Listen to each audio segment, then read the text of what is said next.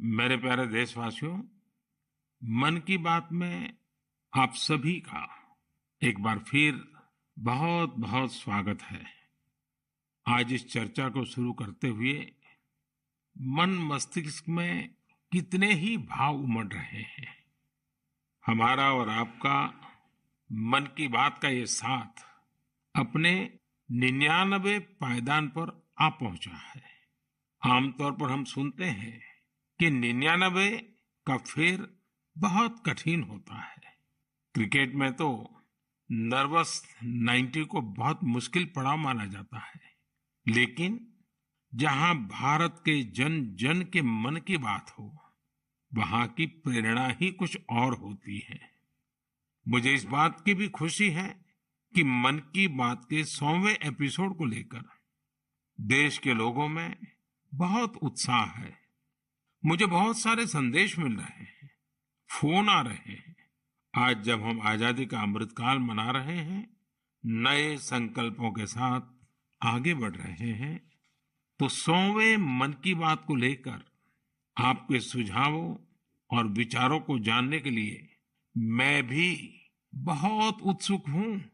मुझे आपके ऐसे सुझावों का बेसब्री से इंतज़ार है।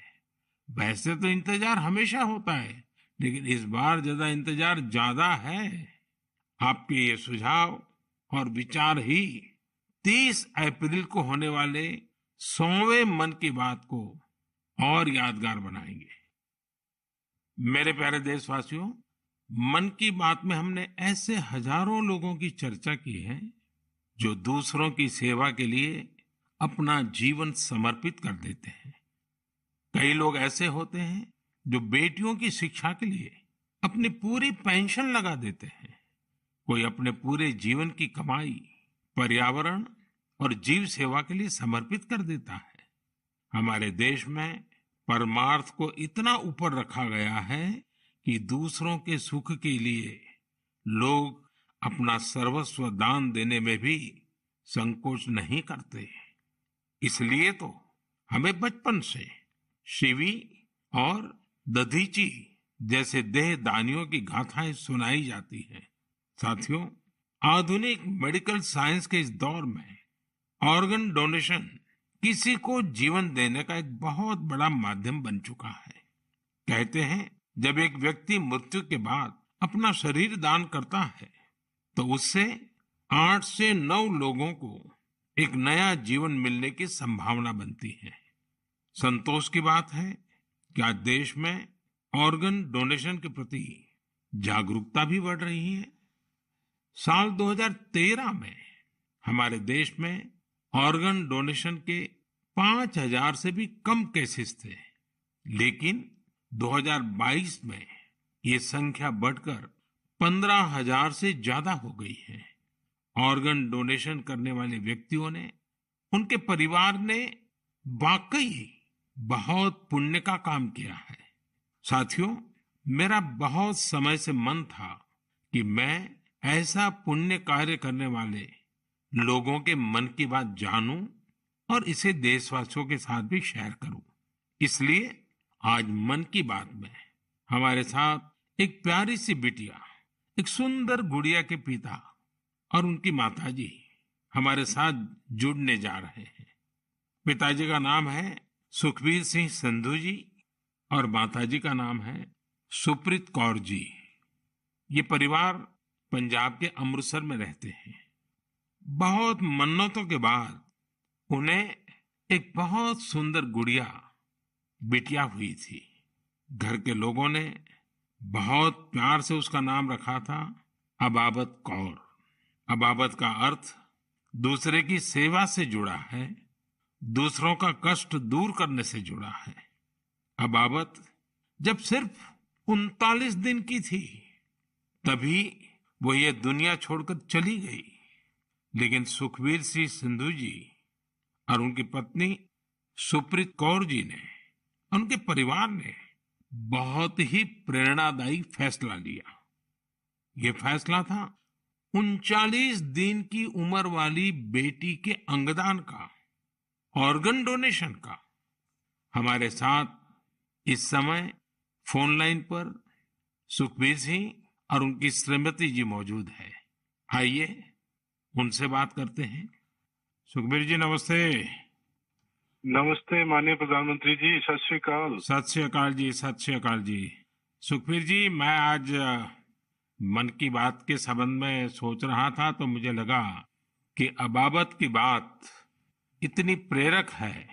वो आप ही के मुँह से सुनूं, क्योंकि घर में बेटी का जन्म जब होता है तो अनेक सपने, अनेक खुशियाँ लेकर आता है।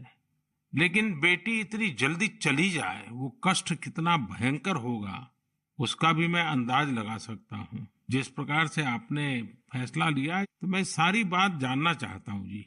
सर, भगवान ने बहुत अच्छा बच्चा दिया था हमें। बहुत प्यारी गुड़िया हमारे घर में आई थी। उसके पैदा होते ही हमें पता चला कि उसके दिमाग में एक ऐसा नाड़ियों का गुस्सा बना हुआ है, जिसकी वजह से उसके दिल का आकार बड़ा हो रहा है। तो हम हैरान हो गए कि बच्चे की सेहत इतनी अच्छी है, इतना खूबसूरत बच्चा है और इतनी बड़ी समस्या लेकर पैदा हुआ है। तो पहले 24 दिन तक तो बहुत ठीक रहा बच्चा, बिल्कुल नॉर्मल रहा। अचानक उसका दिल एकदम काम करना बंद हो गया। तो हम जल्दी से उसको हॉस्पिटल लेके गए। वहाँ डॉक्टरों ने उसको रिवाइव तो कर दिया, लेकिन समझने में टाइम लगा कि इसको क्या दिक्कत आई, इतनी बड़ी दिक्कत के छोटा सा बच्चा और अचानक दिल का दौरा पड़ गया। तो हम उसको इलाज के लिए पीजीआई चंडीगढ़ ले गए। वहाँ बड़ी बहादुरी से उस बच्चे ने इलाज के लिए संघर्ष किया, लेकिन बीमारी ऐसी थी कि उसका इलाज इतनी छोटी उम्र में संभव नहीं था। डॉक्टरों ने बहुत कोशिश की कि उसको रिवाइव करवाया जाए, अगर छह महीने के आसपास बच्चा चला जाए तो उसका ऑपरेशन करने की सोची जा सकती थी। लेकिन भगवान को कुछ और मंजूर था। उन्होंने केवल थर्टी नाइन डेज़ की जब हुई। तो डॉक्टर्स ने कहा कि इसको दोबारा दिल का दौरा पड़ा है। तब उम्मीद बहुत कम रह गई है।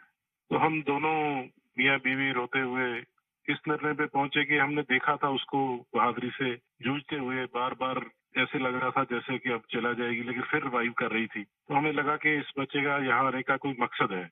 तो उन्होंने जब बिल्कुल ही जवाब दे दिया तो हम दोनों ने डिसाइड किया कि क्यों ना हम इस बच्चे के ऑर्गन डोनेट कर दें। शायद किसी और की ज़िंदगी में उजाला आ जाए।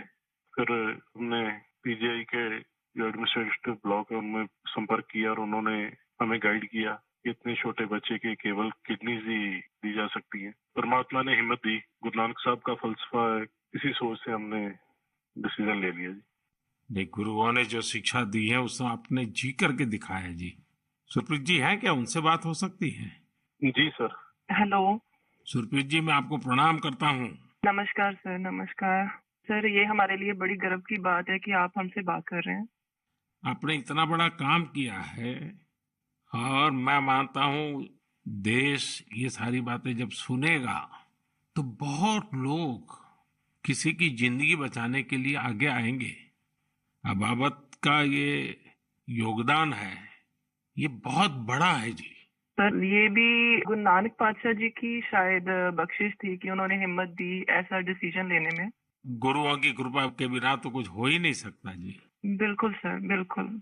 सुखबीर जी जब आप अस्पताल में होंगे और ये हिला देने वाला समाचार जब डॉक्टर ने आपको दिया उसके बाद भी आपने स्वस्थ मन से आपने और आपकी श्रीमती जी ने इतना बड़ा निर्णय किया गुरुओं की शिक तो है ही है।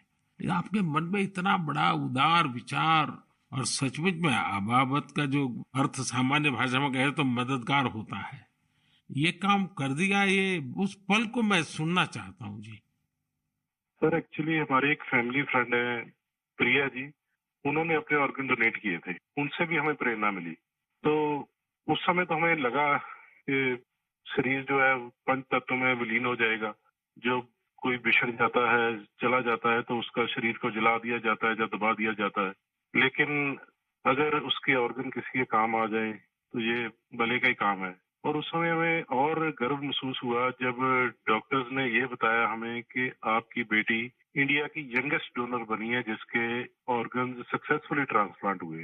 तो हमारा सर गर्व से ऊँचा हो गया कि जो नाम हम अपने पेरेंट्स का इस उम्र तक नहीं कर पाए। एक छोटा सा बच्चा आके इतने दिनों में हमारा नाम ऊँचा कर गया। और इससे और बड़ी बात है कि आज आपसे बात हो रही है इस विषय पे। हम प्राउड फील कर रहे हैं।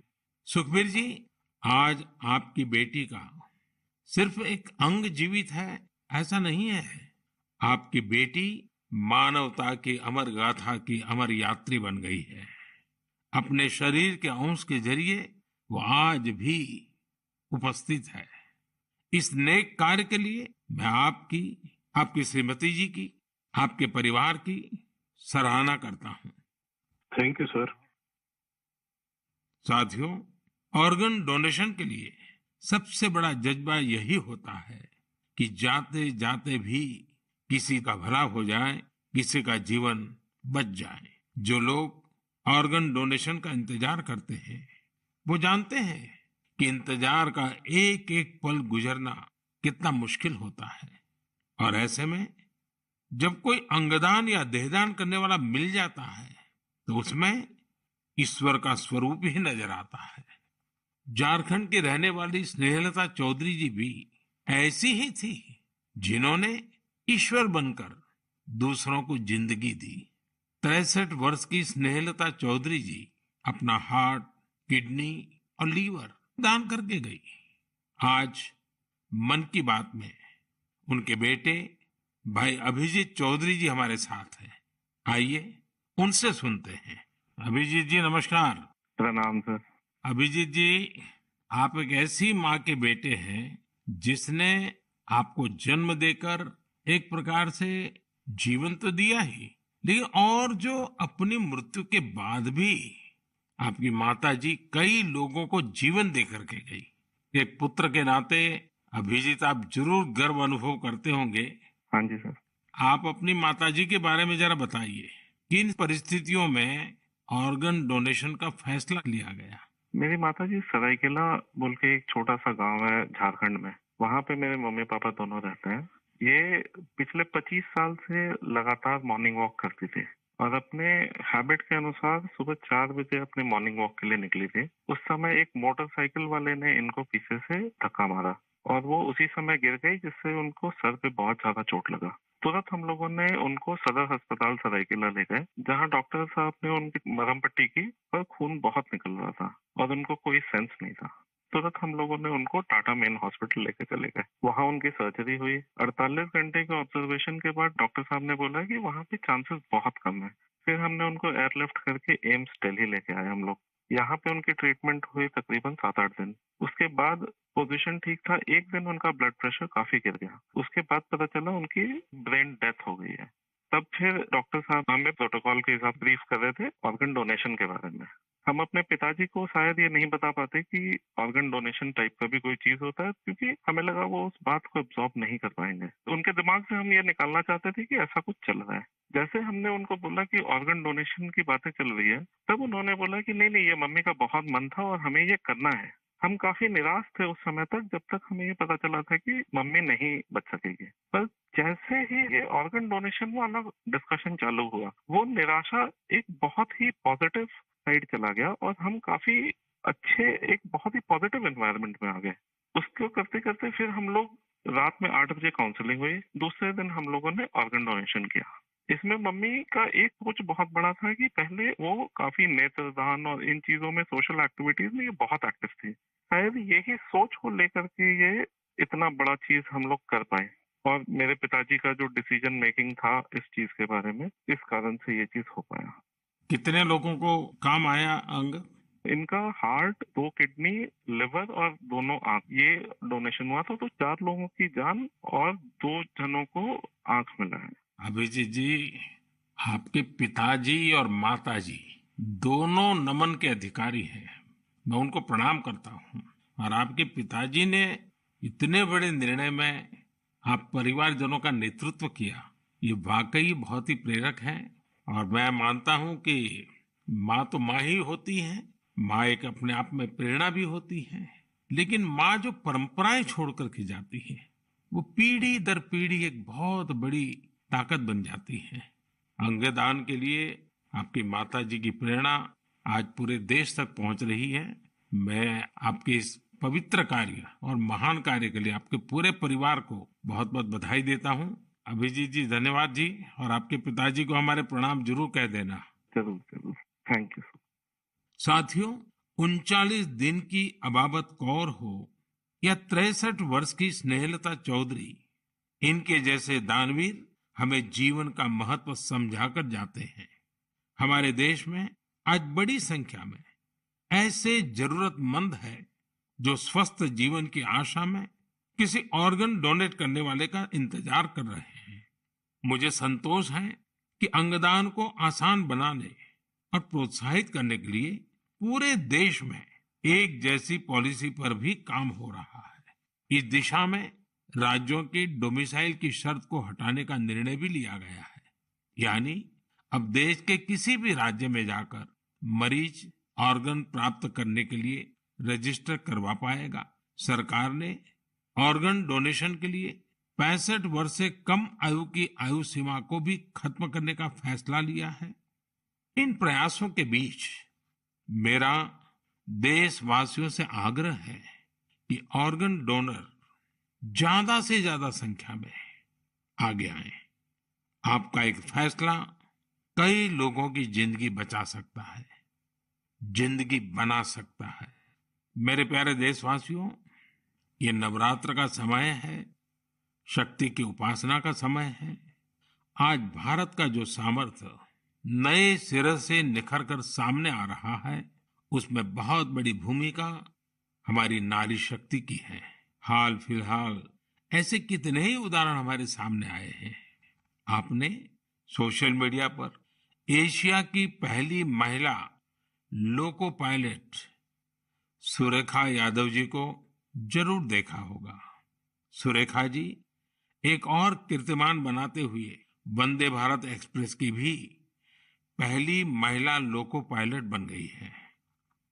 इसी महीने प्रोड्यूसर गुनित मोंगा और डायरेक्टर कार्तिकी गोंजाल लुइस उनकी डॉक्यूमेंट्री एलिफेंट विस्परर्स ने ऑस्कर जीतकर देश का नाम रोशन किया है।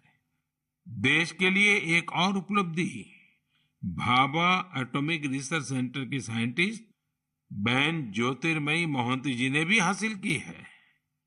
ज्योतिर्मयी जी को केमिस्ट्री और केमिकल इंजीनियरिंग की फ़ील्ड में आईयूपीएससी का विशेष अवार्ड मिला है। इस वर्ष की शुरुआत में ही भारत की अंडर 19 महिला क्रिकेट टीम ने टी ट्वेंटी वर्ल्ड कप जीतकर नया इतिहास रचा। अगर आप राजनीति की ओर देखेंगे तो एक नई शुरुआत नागालैंड में हुई है। नागालैंड में 75 वर्षों में पहली बार दो महिला विधायक जीतकर विधानसभा पहुँची है। इनमें से एक को नागालैंड सरकार में मंत्री भी बनाया गया है। यानी राज्य के लोगों को पहली बार एक महिला मंत्री भी मिली है। साथियों, कुछ दिनों पहले मेरी मुलाकात उन जाबाज बेटियों से भी हुई। जो तुर्की में विनाशकारी भूकंप के बाद वहाँ के लोगों की मदद के लिए गई थी। ये सभी एनडीआरएफ के दस्ते में शामिल थी। उनके साहस और कुशलता की पूरी दुनिया में तारीफ़ हो रही है।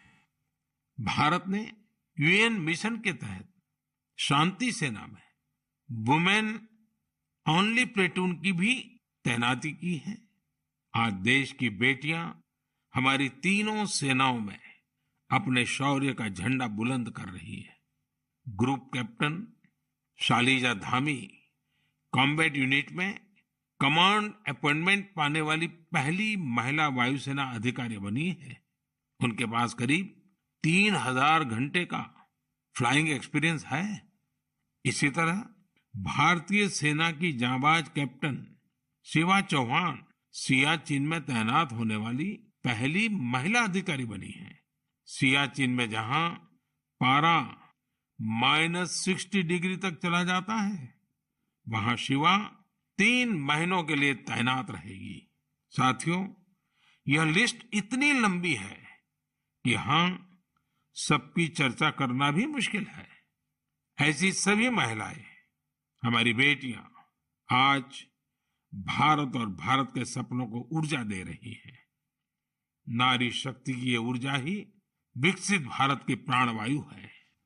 मेरे प्यारे देशवासियों, इन दिनों पूरे विश्व में स्वच्छ ऊर्जा रिन्यूएबल एनर्जी की खूब बात हो रही है।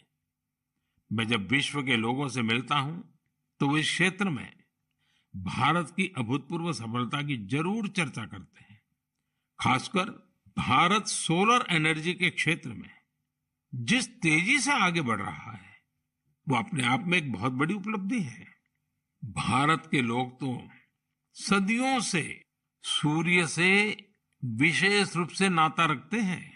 हमारे यहाँ सूर्य की शक्ति को लेकर जो वैज्ञानिक समझ रही है, सूर्य की उपासना की जो परंपराएँ रही है, वो अन्य जगहों पर कम ही देखने को मिलते हैं।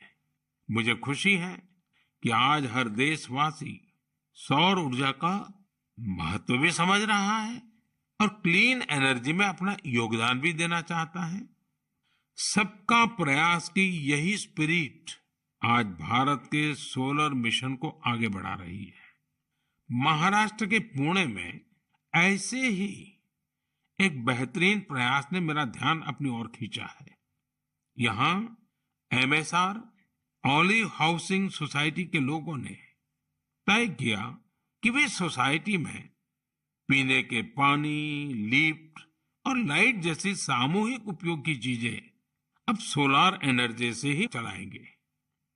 इसके बाद इस सोसाइटी में सबने मिलकर सोलर पैनल लगवाए। आज इन सोलर पैनल से हर साल करीब नब्बे हज़ार किलोवाट आवर बिजली पैदा हो रही है। इससे हर महीने लगभग चालीस हज़ार रुपये की बचत हो रही है। इस बचत का लाभ सोसाइटी के सभी लोगों को हो रहा है। साथियों, पुणे की तरह ही दमन दीव में जो दीव है, जो एक अलग जिला है, वहाँ के लोगों ने भी एक अद्भुत काम करके दिखाया है। आप जानते ही होंगे कि दीव सोमनाथ के पास है। दीव भारत का पहला ऐसा जिला बना है जो दिन के समय सभी जरूरतों के लिए शत प्रतिशत क्लीन एनर्जी का इस्तेमाल कर रहा है। दीव की इस सफलता का मंत्र भी सबका प्रयास ही है। कभी यहाँ बिजली उत्पादन के लिए संसाधनों की चुनौती थी। लोगों ने इस चुनौती के समाधान के लिए सोलर एनर्जी को चुना। यहाँ बंजर ज़मीन और कई बिल्डिंग्स पर सोलर पैनल्स लगाए गए। इन पैनल से दीव में दिन के समय जितनी बिजली ज़रूरत होती है, उससे ज़्यादा बिजली पैदा हो रही है। इस सोलर प्रोजेक्ट से बिजली खरीद पर खर्च होने वाले करीब बावन करोड़ रुपए भी बचे हैं। इससे पर्यावरण की भी बड़ी रक्षा हुई है। साथियों पुणे और दीव, उन्होंने जो कर दिखाया है, ऐसे प्रयास देश भर में कई और जगहों पर भी हो रहे हैं। इनसे पता चलता है कि पर्यावरण और प्रकृति को लेकर हम भारतीय कितने संवेदनशील हैं और हमारा देश किस तरह भविष्य की पीढ़ी के लिए बहुत जागृत है। मैं इस तरह के सभी प्रयासों की हृदय से सराहना करता हूँ। मेरे प्यारे देशवासियों, हमारे देश में समय के साथ, स्थिति, परिस्थितियों के अनुसार अनेक परंपराएँ विकसित होती हैं। यही परंपराएँ हमारी संस्कृति का सामर्थ्य बढ़ाती हैं और उसे नित्य नूतन प्राण शक्ति भी देती है। कुछ महीने पहले ऐसी ही एक परंपरा शुरू हुई काशी में। काशी तमिल संगमम के दौरान, काशी और तमिल क्षेत्र के बीच सदियों से चले आ रहे ऐतिहासिक और सांस्कृतिक संबंधों को सेलिब्रेट किया गया। एक भारत श्रेष्ठ भारत की भावना हमारे देश को मजबूती देती है। हम जब एक दूसरे के बारे में जानते हैं, सीखते हैं तो एकता की ये भावना और प्रगाढ़ होती है। यूनिटी की इसी स्पिरिट के साथ अगले महीने गुजरात के विभिन्न हिस्सों में सौराष्ट्र तमिल संगमम होने जा रहा है। सौराष्ट्र तमिल संगमम 17 से 30 अप्रैल तक चलेगा। मन की बात के कुछ श्रोता ज़रूर सोच रहे होंगे। कि गुजरात के सौराष्ट्र का तमिलनाडु से क्या संबंध है? दरअसल, सदियों पहले, सौराष्ट्र के अनेकों लोग तमिलनाडु के अलग अलग हिस्सों में बस गए थे। ये लोग आज भी सौराष्ट्री तमिल के नाम से जाने जाते हैं। उनके खान पान रहन सहन सामाजिक संस्कारों में आज भी कुछ कुछ सौराष्ट्र की झलक मिल जाती है। मुझे इस आयोजन को लेकर तमिलनाडु से बहुत से लोगों ने सराहना भरे पत्र लिखे हैं। मदुरई में रहने वाले जयचंद्रन जी ने एक बड़ी ही भावुक बात लिखी है। उन्होंने कहा है कि हज़ार साल के बाद पहली बार किसी ने सौराष्ट्र तमिल के रिश्तों के बारे में सोचा है। सौराष्ट्र से तमिलनाडु आकर के बसे हुए लोगों को पूछा है। जयचंद्रन जी की बातें हज़ारों तमिल भाई बहनों की अभिव्यक्ति है।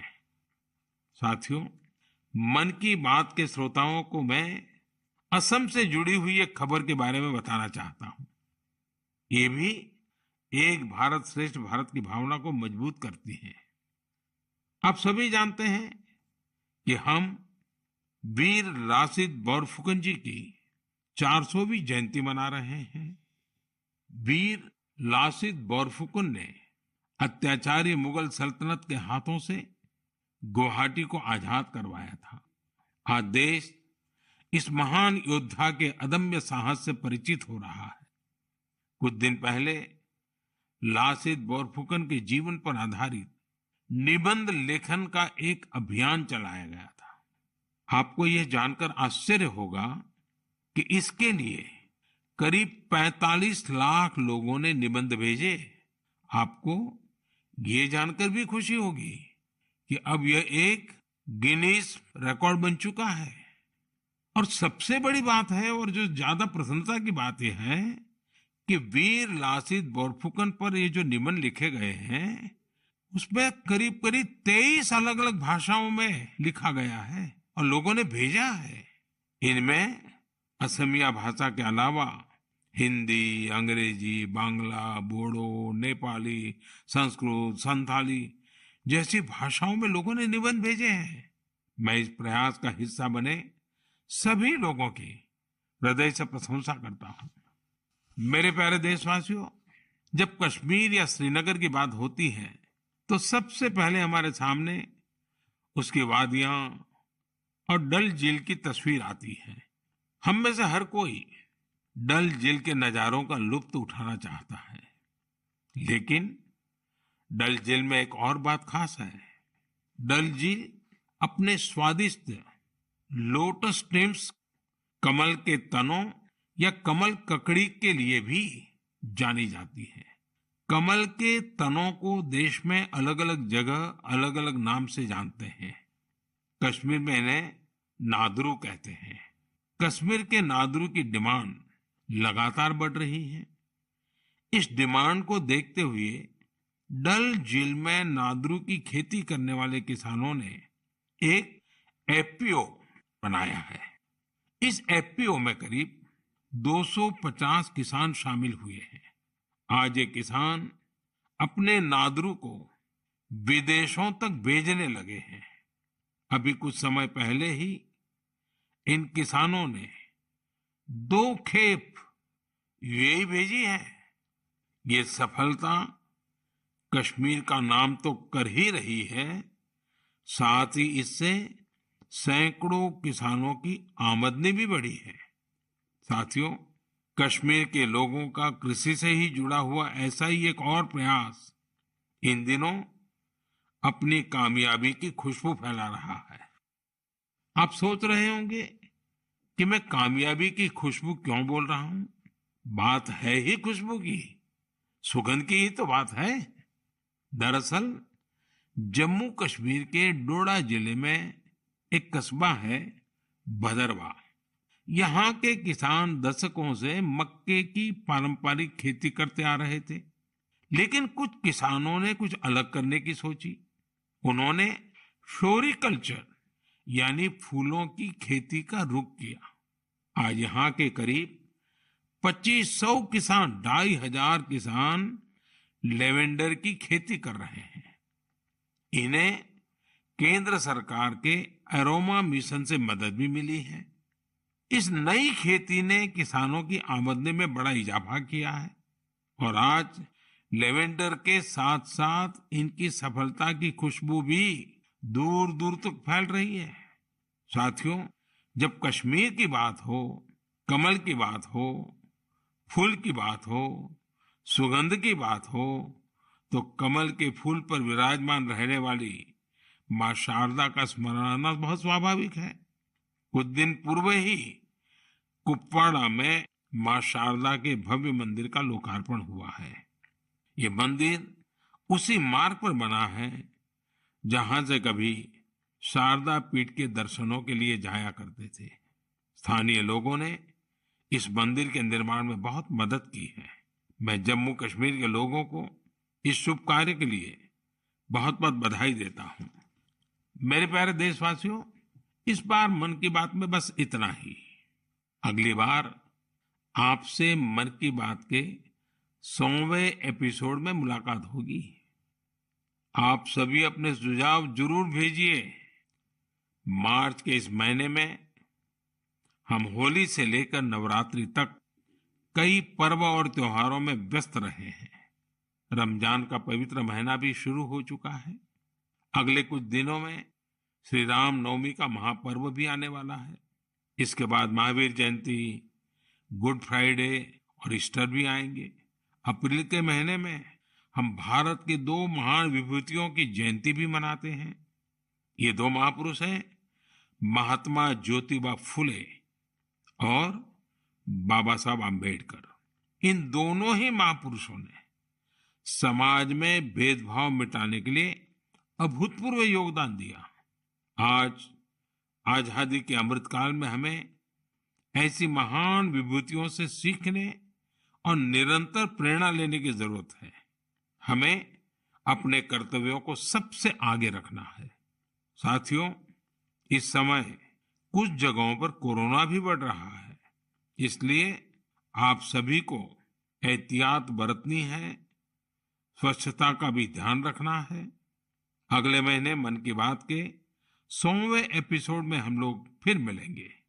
तब तक के लिए मुझे विदा दीजिए। धन्यवाद। नमस्कार।